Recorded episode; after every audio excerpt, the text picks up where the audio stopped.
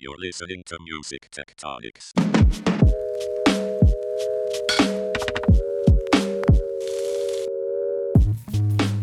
Welcome back to Music Tectonics, where we go beneath the surface of music and tech. I'm your host, Dmitri Vietze. I'm also the founder and CEO of Rock, Paper, Scissors, the music innovation PR firm. Hey, have I got a treat for you? We ran the Swimming with Narwhals Music Tech Startup Competition at the Music Tectonics Conference back in October. And today I have interviews with our two winners. This is no Shark Tank. This is a startup friendly community, and we're not only here looking for unicorns. Are they even real? Today, you will hear from our Judge's Choice winner, Ben Bowler of Aux, that's AUX, the music making platform, and especially their new offering, Aux Sounds, which lets you control AI to make beats and backing tracks.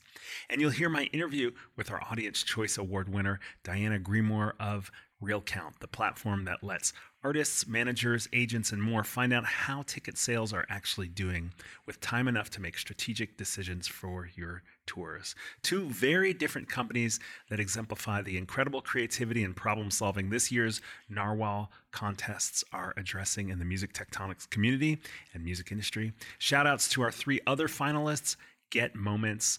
Covers AI by Mayk and Offstage for making it a tough competition. Sharks are mean. Unicorns aren't real. Narwhals? Let's go to my interview with Ben Bowler of Aux now. Ben Bowler is a serial entrepreneur and developer in the world of music tech, having worked for brands like AEI, Vice, and Universal Music. In 2014, he launched his startup, Chew.tv, the live streaming platform for DJs and producers, growing it to half a million streamers from around the world before the company was acquired by BandLab.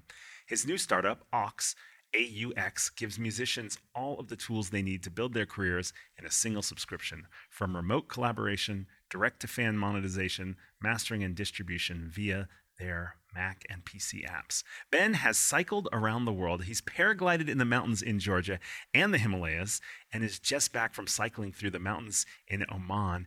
And Ben, you won the Judge's Choice Award at the Swimming with Narwhals Music Tech Startup Competition at the Music Tectonics Conference this year. Congratulations. Thanks so much. Yeah, it's been a fantastic few months, I have to say. Yeah, you are you're nuts, and uh, it's you're definitely a narwhal. If you're if you're doing all those things on paragliding and biking in mountains and so forth all over the world, you're you're a narwhal for sure. So, how was your experience at the competition, applying the semifinals and then the final? Yeah, it was a fantastic experience. I um, applied just kind of on a chance. I've been following the conference for a little while, but being based in London. I don't usually get a chance to kind of come across the pond for any reason. So I applied because I think we've got something really exciting that shows very, very well. And um, that was really kind of came through because after practicing the pitch over and over again uh, here, you know, in my studio, doing the digital pitch at the pre-conference, getting amazing response just from that in terms of really interesting characters at various levels of the industry reaching out um, to talk about licensing samples for the model, to uh, getting involved to try it out to flying over for the conference and uh, pitching on stage, which was again pretty uh, pretty wild with the, the, time zone difference. But again, the response oh, was really really good from the conference, and overall the conference experience was fantastic with. Uh, with such kind of thoughtful characters, everyone I sat down with, I had an amazing conversation with, and, and lots came off the back of it, regardless of the the Narwhals Award as well. Yeah, nice, awesome. And ha- ha- how's the response been since you, since you won for yourself personally and and from others? Yeah, it just it just doubled down. Really, we got good response kind of from the product side in terms of artists kind of reaching out to to try the product, um, but also from the business side. We, like I mentioned, we got some initial people reaching out from the pre-conference even to talk about you know um, licensing their samples for us to, to use to train the model as well as kind of partnerships from the other products that we provide the distribution part of the platform the collaboration part of the platform the mastering part of the platform. So um, yeah lots of useful business connections as well as a lot of artists musicians producers who wanted to really get their hands on what we're what we're building so I gave a bit of an overview of Aux in the intro, but which aspects of that description get people the most excited? What what are people really using right now, and and uh, how are you different from others in the space as a result? Yeah, it's a good question. So we started about 18 months ago. We launched the first kind of Aux beta version, and the problem we started solving is remote music collaboration. So you know, coming out of the COVID era, I suppose uh, collaboration was a little bit different. You know, people weren't getting together in studios as much as they were before. And equally, you know, that opened up a lot of opportunities to work with artists maybe on a different continent at another level than was maybe uh, thought about before. So when we first launched the platform, we figured we would create a way for artists to work in the DAW that they love already, like FL Studio, Ableton, Logic, the list goes on, but to back up those project files onto the cloud and then share those upload their stems and be able to kind of chat in real time and, and track and share versions between collaborators. So that was our kind of entry to the market, and we built the base of the platform with a lot of engaged artists kind of trying and using that over the first year. But that was always a kind of entry to this space. You know, the branding Aux is fairly general. It's the idea that you can, it's the plug in to your music making system. It's that extra kind of digital selection that, that makes your um, your music making process easier. So off the back of that, the first kind of product we started working on was actually mastering AI based mastering, which we're testing right now to release in the next couple of months, actually, before we even get to the Aux Sounds product that we mentioned and that we were pitching at the conference and demoing at the conference. So, really, the collaboration side, and the mastering side, and the distribution side are the, are the elements of the app that uh, artists are using the most today.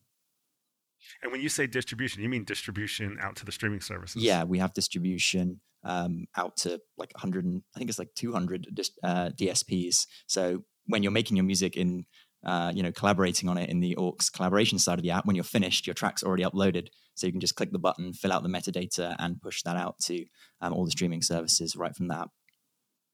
So explain Aux Sounds. So this is the this is the emerging piece, the emerging piece, and the piece that you pitched at Tectonics.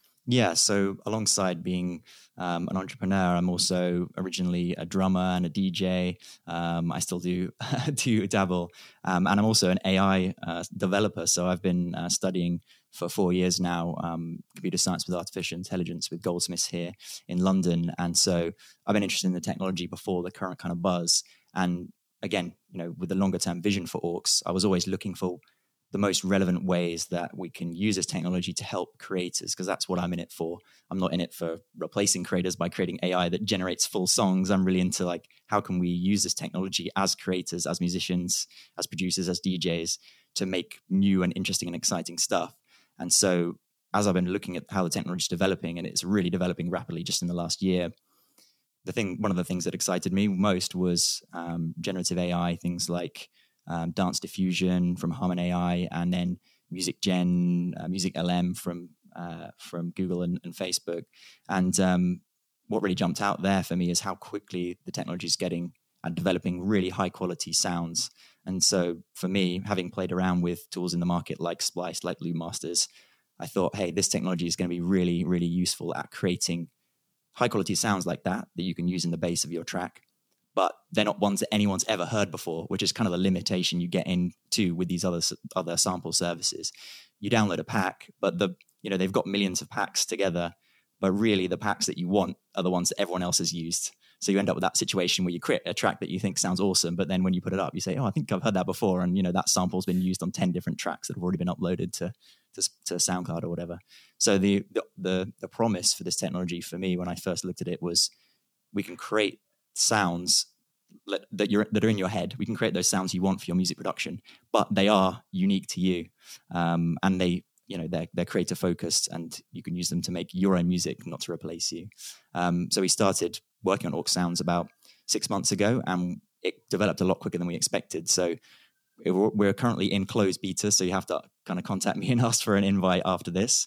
Um, but we've got uh, thousands of artists kind of testing out the current version of the model and doing some really interesting things with it already. Um, we're looking to launch properly around spring, maybe summertime next year with the full kind of commercial version. There's a few kind of things in the back end that we're doing to license all the training data set that we need before we can put it out there to the, to the world. Um, but right now, we're already seeing some great kind of results from artists trying it out. So Aux Sounds is in beta or beta, as you say. Um, how's traction traction for Aux overall? Yeah, it's really good. Like I said, we launched 18 months ago with the collaboration product. So since then, we've had uh, 58,000 artists sign up, and um, they're using the platform from kind of everywhere in the world. The US and the UK are kind of the biggest music markets that we've seen, um, but we have thousands of tracks uploaded every single day or synced through the platform every single day. We also have thousands of connections made on the site through the kind of social networking features on there, and um, again, thousands of messages sent a month between our collaboration users on the platform too. Got it, got it. And so we'll wait and see uh, what happens when you launch Aux Sounds and uh, get, come out of beta there and start to see what what the traction is there. But I definitely see what you're saying that there, there is that issue. On the one hand, you have this kind of history in the electronic and hip hop um, uh, genres where you might have familiar sounds because they're samples. But if you're not sampling a commercial track that already has its own sort of brand as a track or segment of a track or whatever, and then you find out you've kind of pulled something from a library and all of a sudden 20 other tracks are getting traction using the same beats, you're sort of like, oh wait, I didn't mean to sound like so and so or mm. or whatever. Yeah, so it'll be really it's interesting speaking to artists because you know we've got those 58,000 artists that are using the existing platform. So that actually makes it a lot easier to develop a, a product like this because I can go out and speak to a huge list of people. And I thank all the artists that we work with so far, kind of on a weekly basis to develop this. But I didn't even think about some of the things that have come up from those conversations, like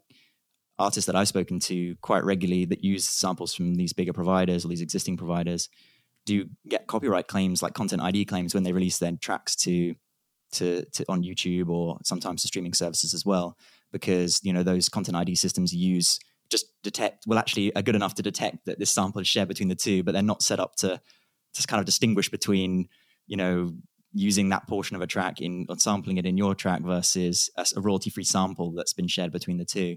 Um, so yeah, the idea of Aux is really to you can still kind of get that sound that you want, but it's never been been heard before. Um, but interestingly, also one of the other aspects that surprised me is that, um, especially in these early versions, the, the, sort of alpha version before we got to where we are, we hadn't, you know, got a complete training set of different genres that worked uh, and covered maybe what people were searching for. So it meant that the model would give sometimes give quite random, like weird sounds to it. And for me, uh, with my developer hat on, my AI hat on, I was thinking, oh no, this is like a bug. We need to kind of figure out how to get this full coverage. But um, playing around with the art with artists with this tool, they kind of quite like that. They got these quite weird random sounds. I thought, hey, that's something. That's a cool sound. I've never heard that before. Like I'm going to drag that out into my DAW and play around with it and create something new. So interestingly, for me, I suppose what would be called hallucinations in something like ChatGPT are actually quite useful in a creative tool like this. It's like actually that randomness, that weirdness, that melding of what makes the different genres that go into training a model like this are actually what creates the kind of it almost makes the model creative in its own right and the output that it, that it gives you to to build um, the tracks that you build with it. Got to have a little bit of randomness in there to spice things up, absolutely, and make it sound different. I mean, you know, I've always said it with it with genres like people some people are like oh i like all, all music. And you're like oh you don't really like all music and then there's other people who are like i hate all country music or i hate all rap. And you're like well you know there's there's certain things that make a genre a genre and and you have to know what they are to appreciate the genre. But then there's certain things that make the individual artist unique within that genre. So first they they they learn the rules of the genre and then they have to say well where can i break those rules? And you're saying this model could potentially break the rules on all the right moments in time. It, it, you know if an artist is kind of controlling and, and curating and selecting which pieces which is super cool. Yeah yeah. And that's the aspect to it that's important i think is, is that it is creator controlled. So I think as much as you know there is an AI element to the creativity there, it is the creator, the artist that's you know prompt engineering it um, that that has the input there. And the other aspects we have is the kind of humming and tapping conditioning as well. So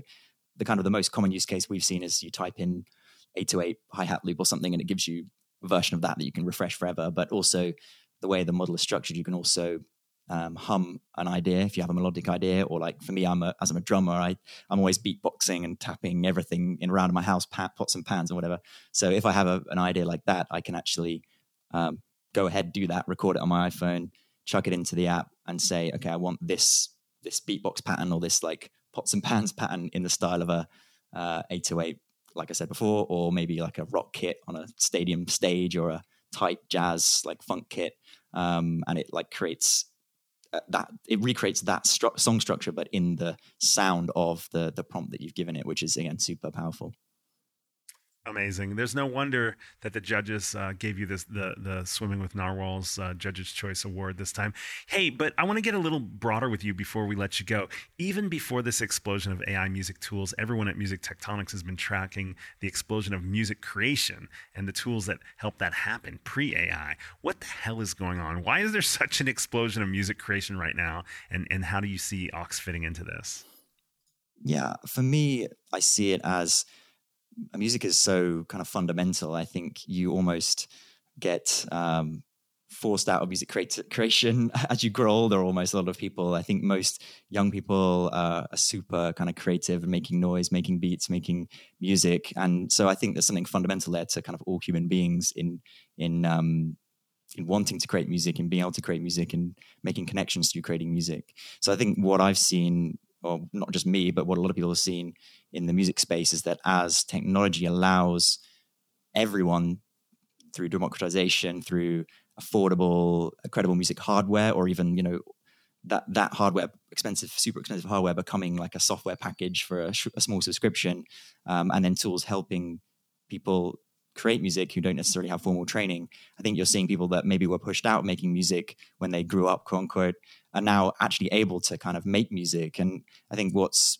interesting there is actually kind of figuring out what form that takes. There was a few conversations during the conference about kind of these apps now that make let am, kind of amateur people create music super easy using AI, using all these tools, and then release it to streaming services. So you're kind of getting like music creation on this massive scale, and that maybe affects how the traditional music industry, where it was a much smaller kind of red rope um, community of artists signed to, to labels, uh, maybe how the, it affects how they make money and things like that. But for me, I see it as a positive thing. I, I see it as a way of kind of giving technology is giving all of us a chance to make music and be creative and communicate through music like we we wanted to and like we did when we were younger um, to a much higher and uh, you know much higher production level than we were able to before.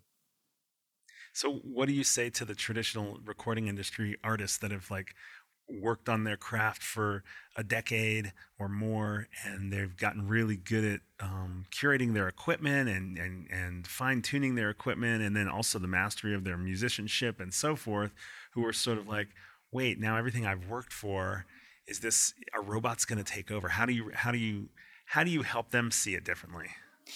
Um, for me, I I think that I see a lot of that kind of worry about, you know, AI is going to make music and become, you know, and that's going to replace like artists. But for me, that kind of underestimates what an artist is. I think there's a lot more than just, if an artist was just someone that made like incredibly well produced music, I think uh, it wouldn't, the, the, industry wouldn't kind of be structured how it is. Like an artist is mm. trying to say something with, um, what they're, the art they're creating, right? And without that reason to kind of say something with your creativity, you know, a machine can maybe make the exact same sounds that you've made, the exact same quality, the exact same noise floor, all that kind of stuff. But a machine is not going to say something by itself. So for me, I think that that that these these technologies are just ways to boost anyone that wants to be creative. Yes, it'll demo- it's continue to democratize. It will continue to democratize music creation for maybe the masses for a larger audience, but for those that are, you know, have dedicated their life to this incredible um, industry of, you know, professional music production. Again, I think these tools can just help expand what you're already doing and what you're already trying to kind of say with your productions and your music. Wow, I, I, I, I put you on the spot there, but I really think you you hit it uh, really clearly um, that there's this separation between the mastery of the technical production and the creative expression, and that um, and that what I'm hearing you say is that that that creative expression component has not been fully unlocked for a larger group of people. There were so many barriers to entry, whether it's buying equipment, getting trained on musical theory, or just finding your own voice and and and and perfecting your own voice, mastering your own um, whether it's your singing voice or your otherwise musical voice or your lyrical, you know, selection. All those things take time.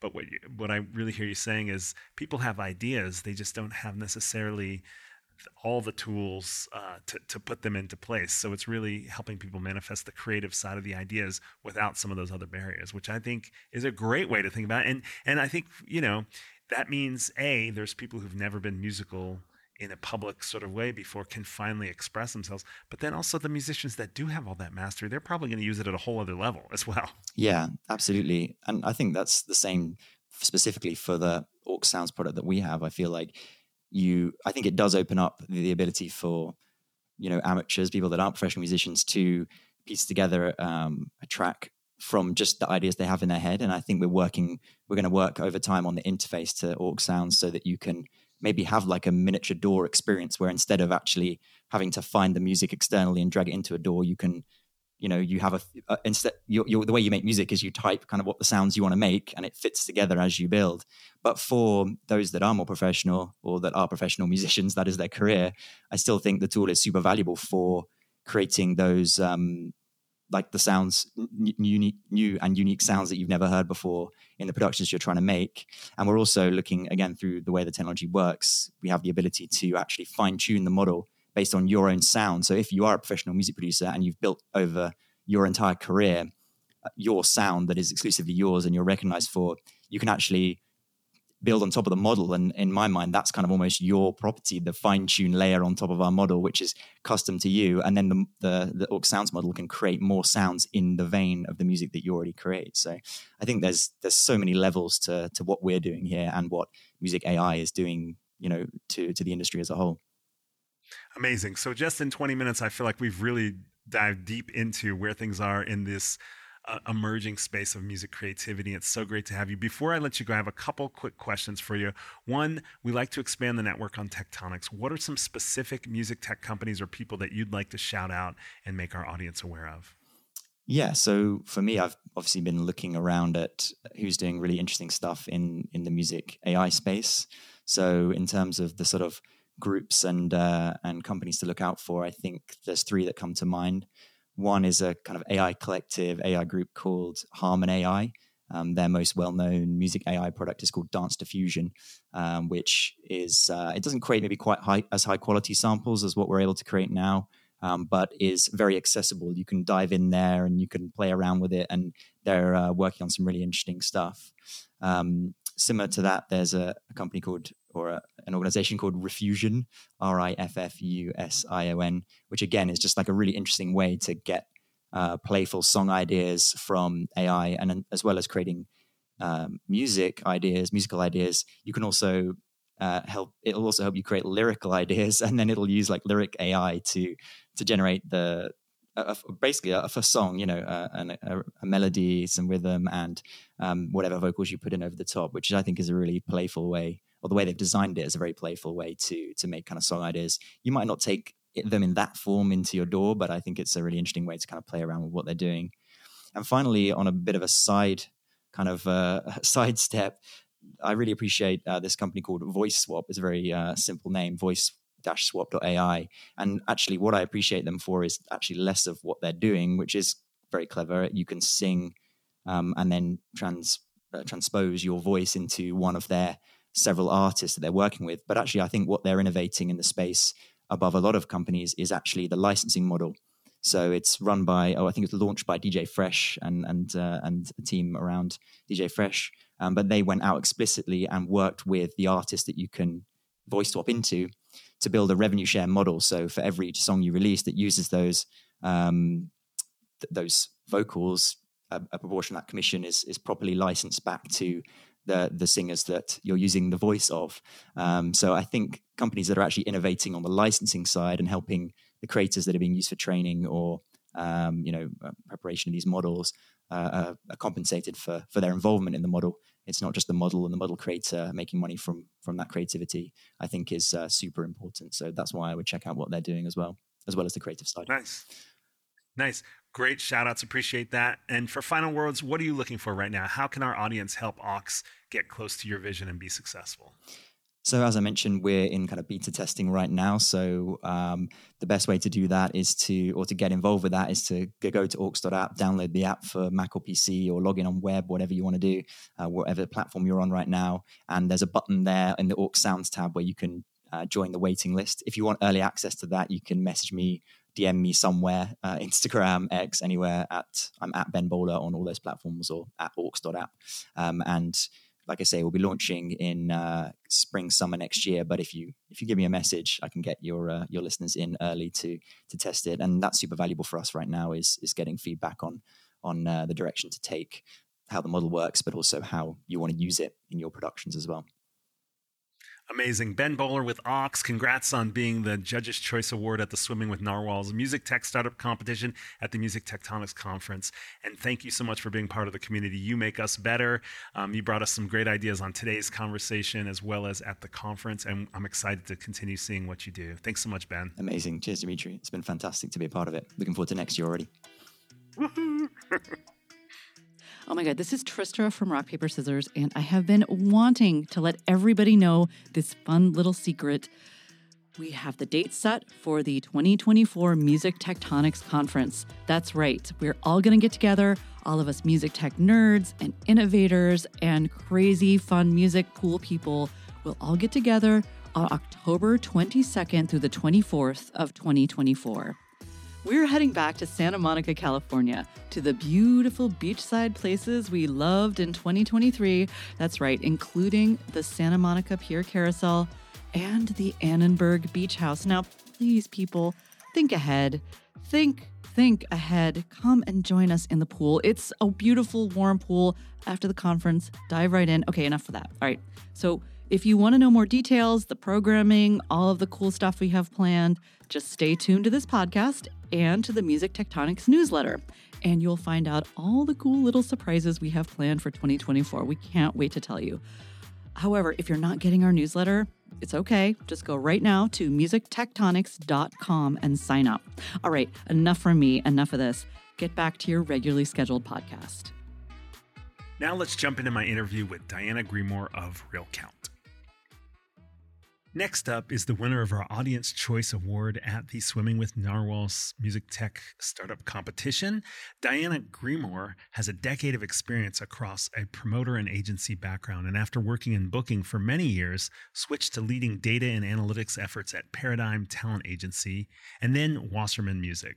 She recently served as events director of the music tech community, Water and Music, and with them created the Wavelengths Summit and W&M Academy. She has taught data and analytics in the music business at Berklee College of Music and is a regular guest lecturer at universities like NYU. She currently serves on the board for the New York chapter of Women in Music and prior to the pandemic, co-founded a local nonprofit concert series in Brooklyn focused on breaking emerging acts and fundraising for youth arts. Diana is the founder of RealCount, our winner of the Audience Choice Award. They are an analytics platform for the most important data in live tickets sold. In translation, she and RealCount are committed to modernizing ticket counts and treating them as the valuable data they are.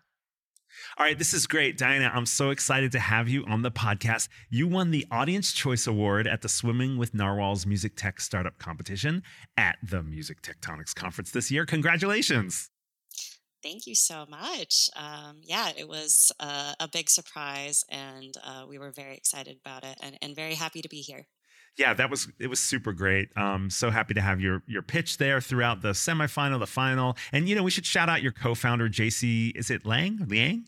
Liang, yes. Um, as well because he was he was there with you, and I'm sure he's there with you all along the way. How was your experience at the Swimming with Narwhals competition? Applying the semifinals, the final. How'd it go for you? Yeah, well, it, it was a great experience. So I first attended Music Tectonics um, uh, last year, 2022, and I went to a lot of the the startup programming, including the uh, the workshop over at was it Interscope or Universal last year. Um, definitely learned a lot. Got to meet a, a, lot of other startups, so it was it was really cool to see the process and and the the pitch competition as well last year. Um, and then this year, of course, with the progression of RealCount, we were really excited to um, apply and participate. Um, I don't even think we got through to the semifinals on the first round, but uh, eventually we, we ended up there, and um, uh, it was it was really great doing the virtual pitch. We got a lot of great feedback. Um, it was so nice that people from around the world could attend that. And uh, then, of course, at the actual competition, um, at the actual event, I am a bit of a nervous public speaker. So to to find that I got uh, that I was able to, you know, win over the audience in an audience pitch for something as um, as a something like ticket counts, um, which we'll we'll get into a little bit later, is is just a really um, fun, exciting thing for for both myself personally, and then also, of course, uh, for RealCount as a, a company. You did not seem nervous. You did you did great great pitch, and yeah, I love that we have this Audience Choice Award because it is a good barometer for what people are excited about and interested in a, in a broader scale. Obviously, we have our investor panels, and um, and obviously getting through the semifinal, you were also RealCount was reviewed by investors too. In fact, Tracy Maddux was one of the um, judges, and he specifically mentioned how um, impressed he was that you were doing uh, an initial uh, angel raise or something like that during the semifinal, and six weeks later you had already achieved it yeah, that was that was um, a, really lovely surprise. Not without a lot of hard groundwork being laid uh, over the past year or so. So um, to get from one point to another in such a short period of time, um, uh, from being at the semifinals to raising to uh, being able to share that we had just closed, um, was a big thrill. And uh, have you not done a lot of pitches? You said you're a nervous pitcher, but you were so good. you know, I've done a lot of public spe- I've done my fair share of public speaking and every time I still get like the same butterflies um, even more if I'm going to be judged so uh, uh, but practice makes perfect and so I'll keep practicing probably until the day I die Hopefully we all will. So what's what's been the response to to winning for yourself? What have you heard from others? How's that been?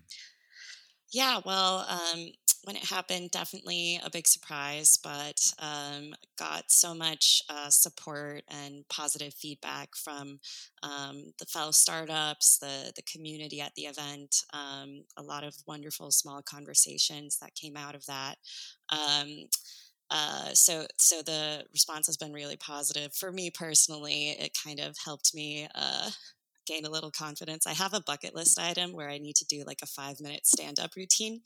And I was like, all right, 2024 it's going to be the year like i think i can manage it now um, so so both on a professional and personal level uh, i'd say the response has been um, really good maybe we need to do music tectonic stand-up routines next year that'd be cool you know i will say um, i have a friend peter evans in uh, san francisco who hosted um, I'm not sure if he's still currently doing this, but along with a group, a startup pitch competition roast where they invite um, investors uh, who are, you know, funny or comedians to come in and roast people's startups, startup pitches, and it's was a huge success.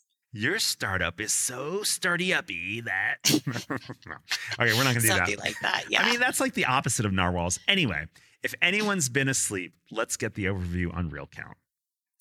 Yeah, yeah. So, um, RealCount, uh, we are a B2B data analytics platform for the most important data in live entertainment, which is tickets sold. Uh, so, basically, we focus on automation and aggregation, um, collecting sales figures from wherever tickets are sold.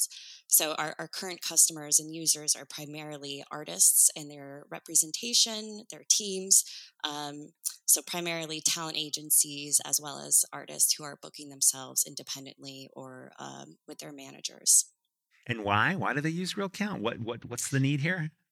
Yeah, absolutely. So uh, this gets into a little bit of the background of of uh, why we built RealCount. But I've been working in uh, live music or live music adjacent for over a decade at this point. Started out on the promoter side when I was in college. Um, and a big uh, portion of my internship was sending ticket counts. So, if you don't know what a ticket count is, it's basically uh, the way that sales figures are communicated between um, uh, talent buyers and the the artists uh, and their representation, the talent sellers. So um, somebody uh, working with an artist will reach out to the promoter or venue and say how many tickets are sold, and they'll just collect that figure um, any from the on sale until after the performance is done. So that means um, on the promoter side, uh, a few days a week my um, task was to send an email in response to um, an agent team member saying, Hey, how many tickets are sold? And then I moved over to the talent agency side, um, working with AM Only initially, um, and a, a, lot of DJs on that roster at the time. And a huge portion of my job very early on was reaching out to the, those promoters and venues saying, hey, how many tickets are sold? Um, and that doing that anywhere from one to three times a week. And it's just this very um, annoying task that pretty much everybody, uh, like the majority of folks working in the live music industry have done this at one point or another, um, whether it's an internship, assistant coordinator, or for their own roster. Um, it's this big industry chore that a lot of people have uh, forgotten about, or they just weren't aware it existed if they weren't um, deeply entrenched in that area of the industry. Grueling and really tedious. Exactly. But it's a really important figure to know because, hey, if you're an artist, um, you're going out on a 30 date tour, uh, your name and likeness is attached to the selling of those tickets more often than not. Um, and you want those rooms to be full just as much of, as those uh, talent buyers and venues do. Um, so it's a really important thing for teams to know so that they can adjust marketing, um, they can make booking adjustments if necessary. Um, so it's just really the the impetus of RealCount is to, uh, you know, save teams time. Like everybody working in live music has so much to do, um, and this is just a huge admin task that is so key um, so we really are coming in hoping to save teams a lot of times, and that's just like our initial offering. Um, but we really feel like there's so much valuable data hiding in the the way that tickets are moving in the market that uh, gets stripped away. It's it's such a rich and robust data. Um, but the fact is, because it's such a manual effort to collect, um, and historically has been up until today, um, that uh, a lot of the data that's hidden in there is just like completely missing because it's just going into an Excel or a Google sheet. Right. Yeah. So you have this manual process of people calling each other to find out what the ticket counts are. You have to trust that they're right.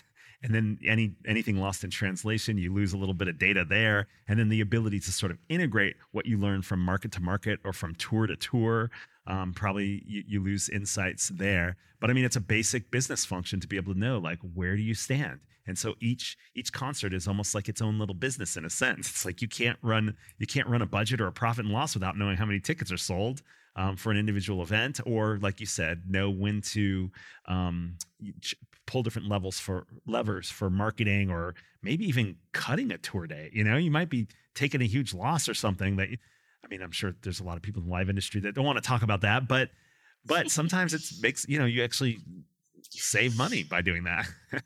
yeah, absolutely. I, I, think something we see a lot is uh, the concept of a one plus one, uh, where you go on sale with one date, but you have another date, perhaps the day after, on hold and then everybody on um, on the on sale is closely monitoring demands and sales and seeing if they want to go up with that second day um, or if they're going to just hold off and, and sell out that first date. Right that's that's probably an important decision. Well cool okay so we got RealCount a little bit basically i mean the live industry and ticketing situation kind of seems to be in a bit of tur- turmoil and we haven't even talked about this. You're just talking about like a kind of like a a decades long challenge of just touring. But revenue and sales seem to be great, and performance and touring has long been a significant source of income for artists at a certain level. Um, obviously, the pandemic was a whole different thing, but we don't have to go there.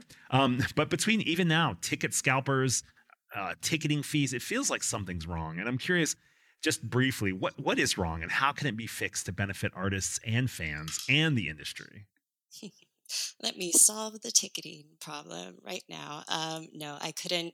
I couldn't ever uh, uh, uh, just tackle that alone. Um, and you know, it's so interesting coming from the artist representation side, the agency side, and really focusing on data. Um, this process of starting RealCount, I've learned so much more about ticketing um, than I ever you know really thought and i've learned a lot of how complicated it, it is um, so i won't aim to solve it here. But one thing I will say um, that I feel there's a disconnect between ticketing and the rest of the industry, including fans, but especially artists, is just the lack of data that is available to artists. Um, the whole impetus of, of RealCount is just um, at first was to let artists know how many tickets they've sold for their performances. That figure alone is enough of an uphill battle to get if you are doing a tour outside of one major ticketing company. So, for most uh, artists playing from the small to mid, even to a lot of the larger clubs out there, there are a lot of different ticketing companies uh, that are selling tickets for a tour. Um, so, artists just knowing some simple figure as how many tickets they're selling on each platform is hard enough and what those ticket prices are going for including fees. And that's not even like including the secondary market. Um, knowing what's going on on the secondary market is just like it, it's a big mystery to a lot of people.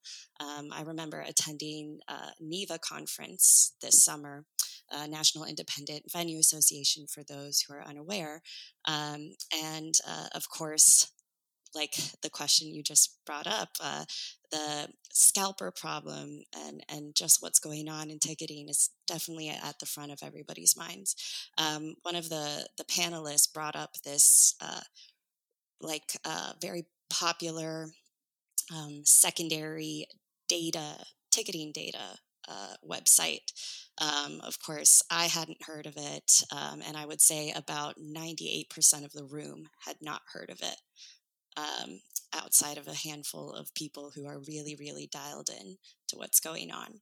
Um, so, just the fact that all of the scalpers are using these resources that are so, so in depth, um, just, you know, like really tracking the secondary market and what's going on.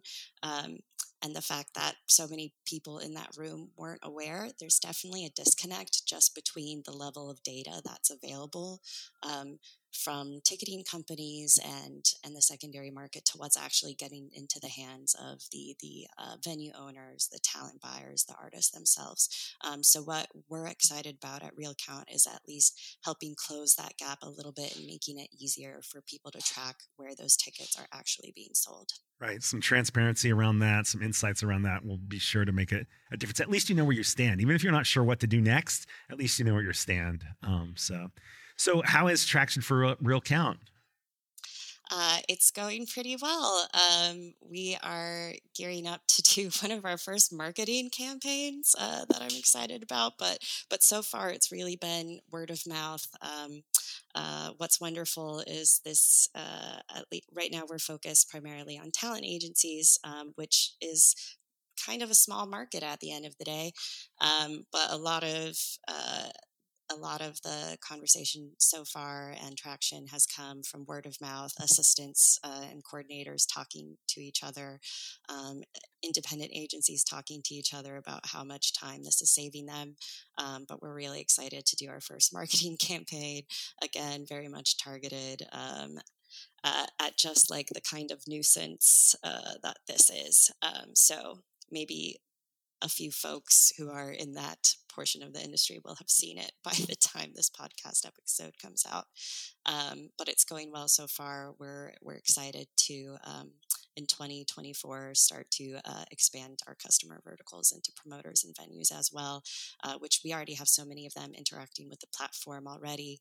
Um, so uh, it's going well so far. We're very excited. I mean, it must be interesting for you having worked as a promoter, worked at agencies, either made those phone calls or at least collected that data and tried to gather insights to kind of watch. And then being at Water and Music, where you saw a lot of startups kind of engaged in that community, to now be in the process, sort of seeing it from the outside of what is this? How does a startup actually pull this off? And now you're like, now you know the pace of it. Now you feel where the, the those those community members were feeling some pressure around it and um, things like that. So I could see it being simultaneously fulfilling and also um, uh, I don't know, creating a sense of urgency and impatience. Like, all right, come on, let's go. But also like, let's make sure everything's in place to make it work when they show up.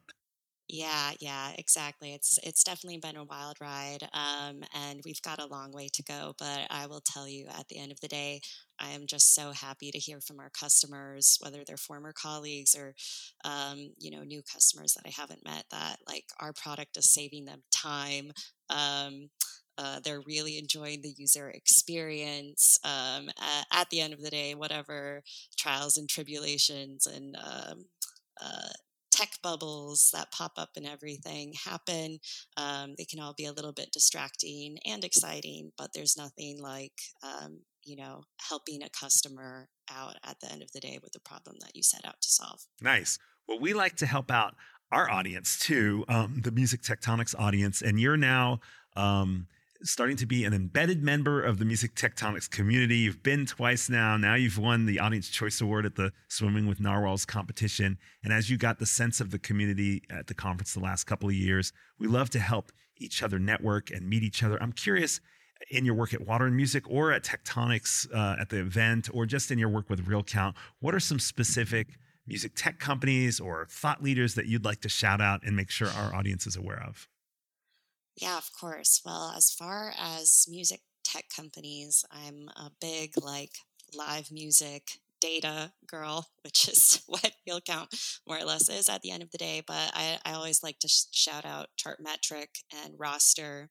Um, was a very early user of both of those uh, companies over at Paradigm or Wasserman. Um, and uh, I, I think they're great. And I hope, you know, uh, Real Count gets to be as ubiquitous of a, a name as they are as in um, this this niche of the live music industry. Um, but beyond that, definitely want to shout out Cherie Hu, founder of Water and Music. I had the pleasure of working with her and, uh, and a small, wonderful team in that community. Um, it's definitely another music tech.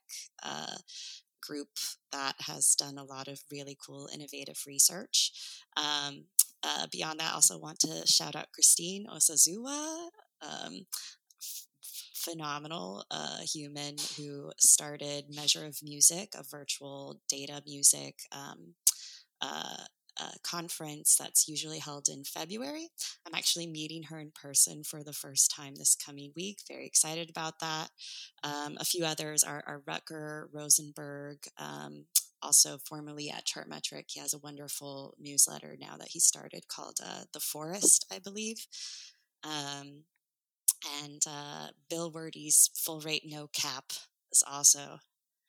Yeah, yeah. I mean, I I'm like uh, love to swim in this stuff. So uh, those are some of a, a, few favorites that I'm talking. To. Well done, A plus uh, grade on on on those uh, shout outs. Thank you. All right, so we're gonna wrap up here, but for final words, what are you looking for right now? How can our Music Tectonics audience help Real Count get close to your vision and be successful?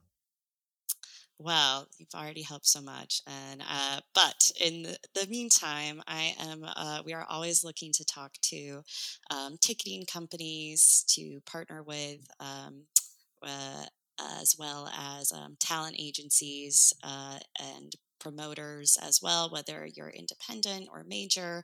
Um, also, if you're just an artist or a manager that's touring, um, if, if that's a big part of your revenue, we'd love to talk to you. Um, we can chances are we can help out and and if we can't help out we'd love to learn how we can. Uh, so i think if any of those but also if you just want to say hi if you love data and live music drop me a, line drop real count a line um, and uh, yeah looking forward to hearing from a few folks Awesome. Diana, again, congratulations. Winner of our Audience Choice Award at the Swimming with Narwhals Music Tech Startup Competition at the Music Tectonics Conference. And now uh, a, a, solid member of our community. Thanks for joining us. Thanks for bringing your energy and look forward to seeing you again soon. Thank you, Dmitri. Thanks, everybody. Thanks for listening to Music Tectonics. If you like what you hear, please subscribe on your favorite podcast app. We have new episodes for you every week. Did you know we do free monthly online events that you, our lovely podcast listeners, can join? Find out more at musictectonics.com. And while you're there, look for the latest about our annual conference and sign up for our newsletter to get updates. Everything we do explores the seismic shifts that shake up music and technology, the way the Earth's tectonic plates cause quakes and make mountains. Connect with Music Tectonics on Twitter, Instagram, and LinkedIn. That's my favorite platform. Connect with me, Dmitri Vietze, if you can spell it. We'll be back again next week, if not sooner.